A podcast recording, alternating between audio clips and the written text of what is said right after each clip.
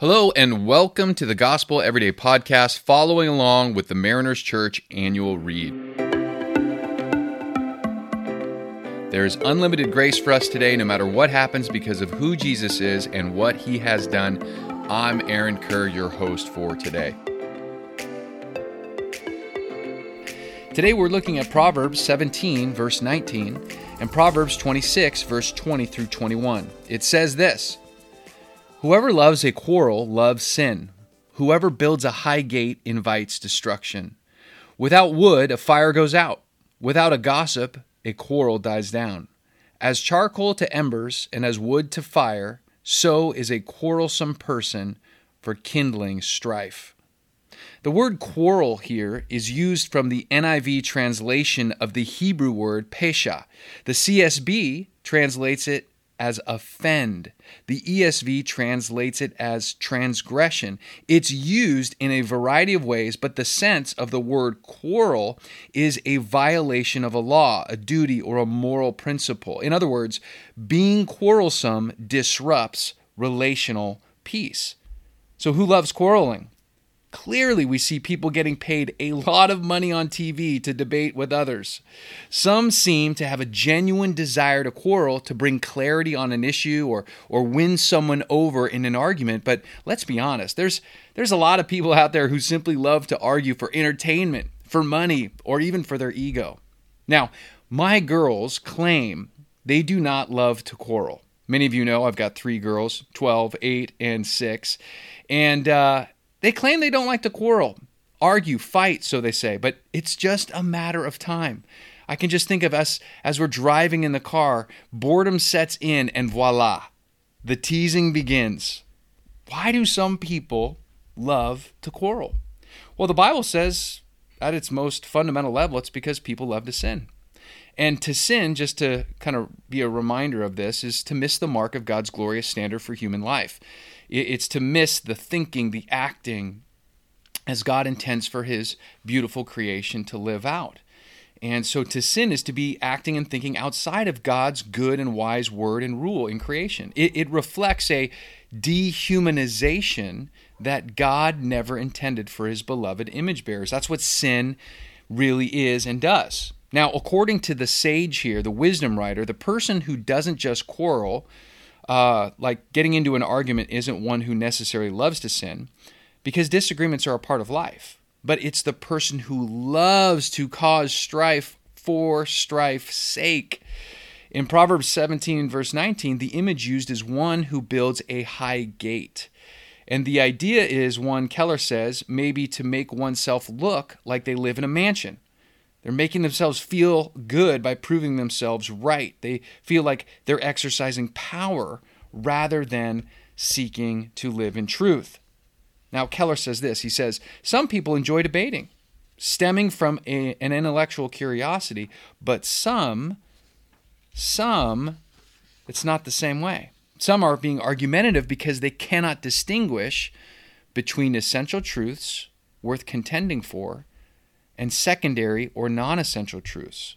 Others, because their pride makes it hard for them to admit when they're wrong."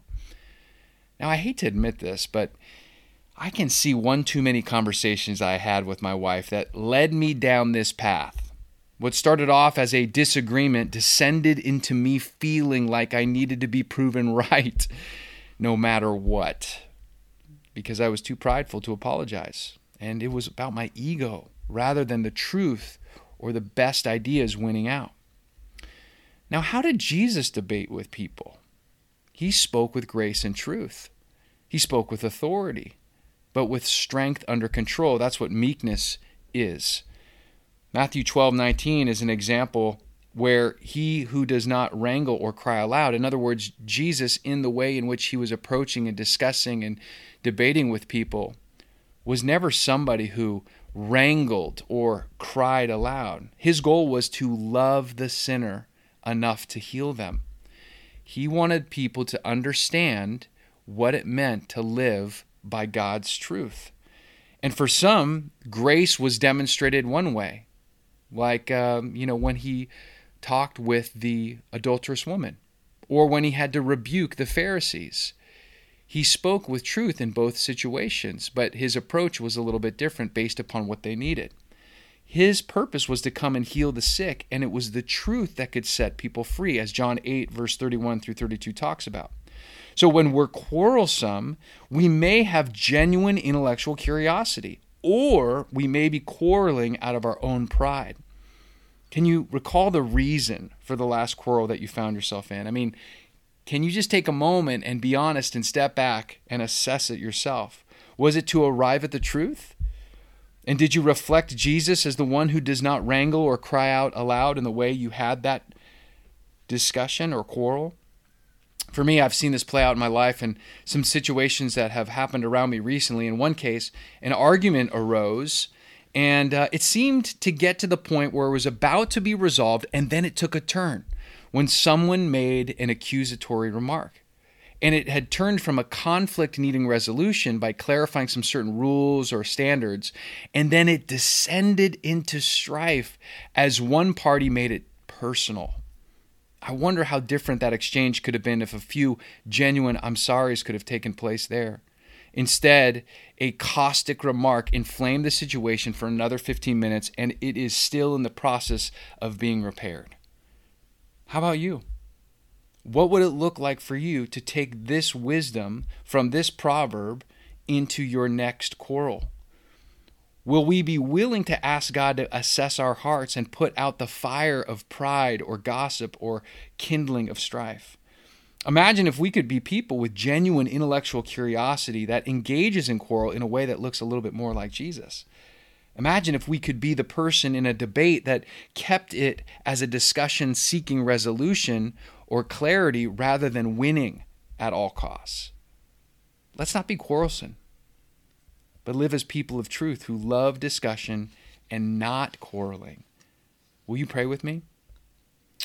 Lord, I admit there are times I love an argument because I want to win and feel better about myself, not because I'm genuinely interested in truth. I want to be valiant for you, for truth over myself. Would you help me have a spirit of goodwill and gentleness that makes me curious and not quarrelsome? In Jesus' name I pray. Amen. Thanks so much for allowing us to be a part of your day. Please be sure to subscribe and share. You can tune in tomorrow for fresh new content. And remember, no matter what happens, there is unlimited grace for us today because of who Jesus is and what he has done. For questions about service times and more, you can access all information about Mariners Church by downloading the Mariners app at your favorite app store, visiting the website at mariners church dot org, or by finding us on Instagram, Instagram handle Mariners Church. Till next time, have a great day.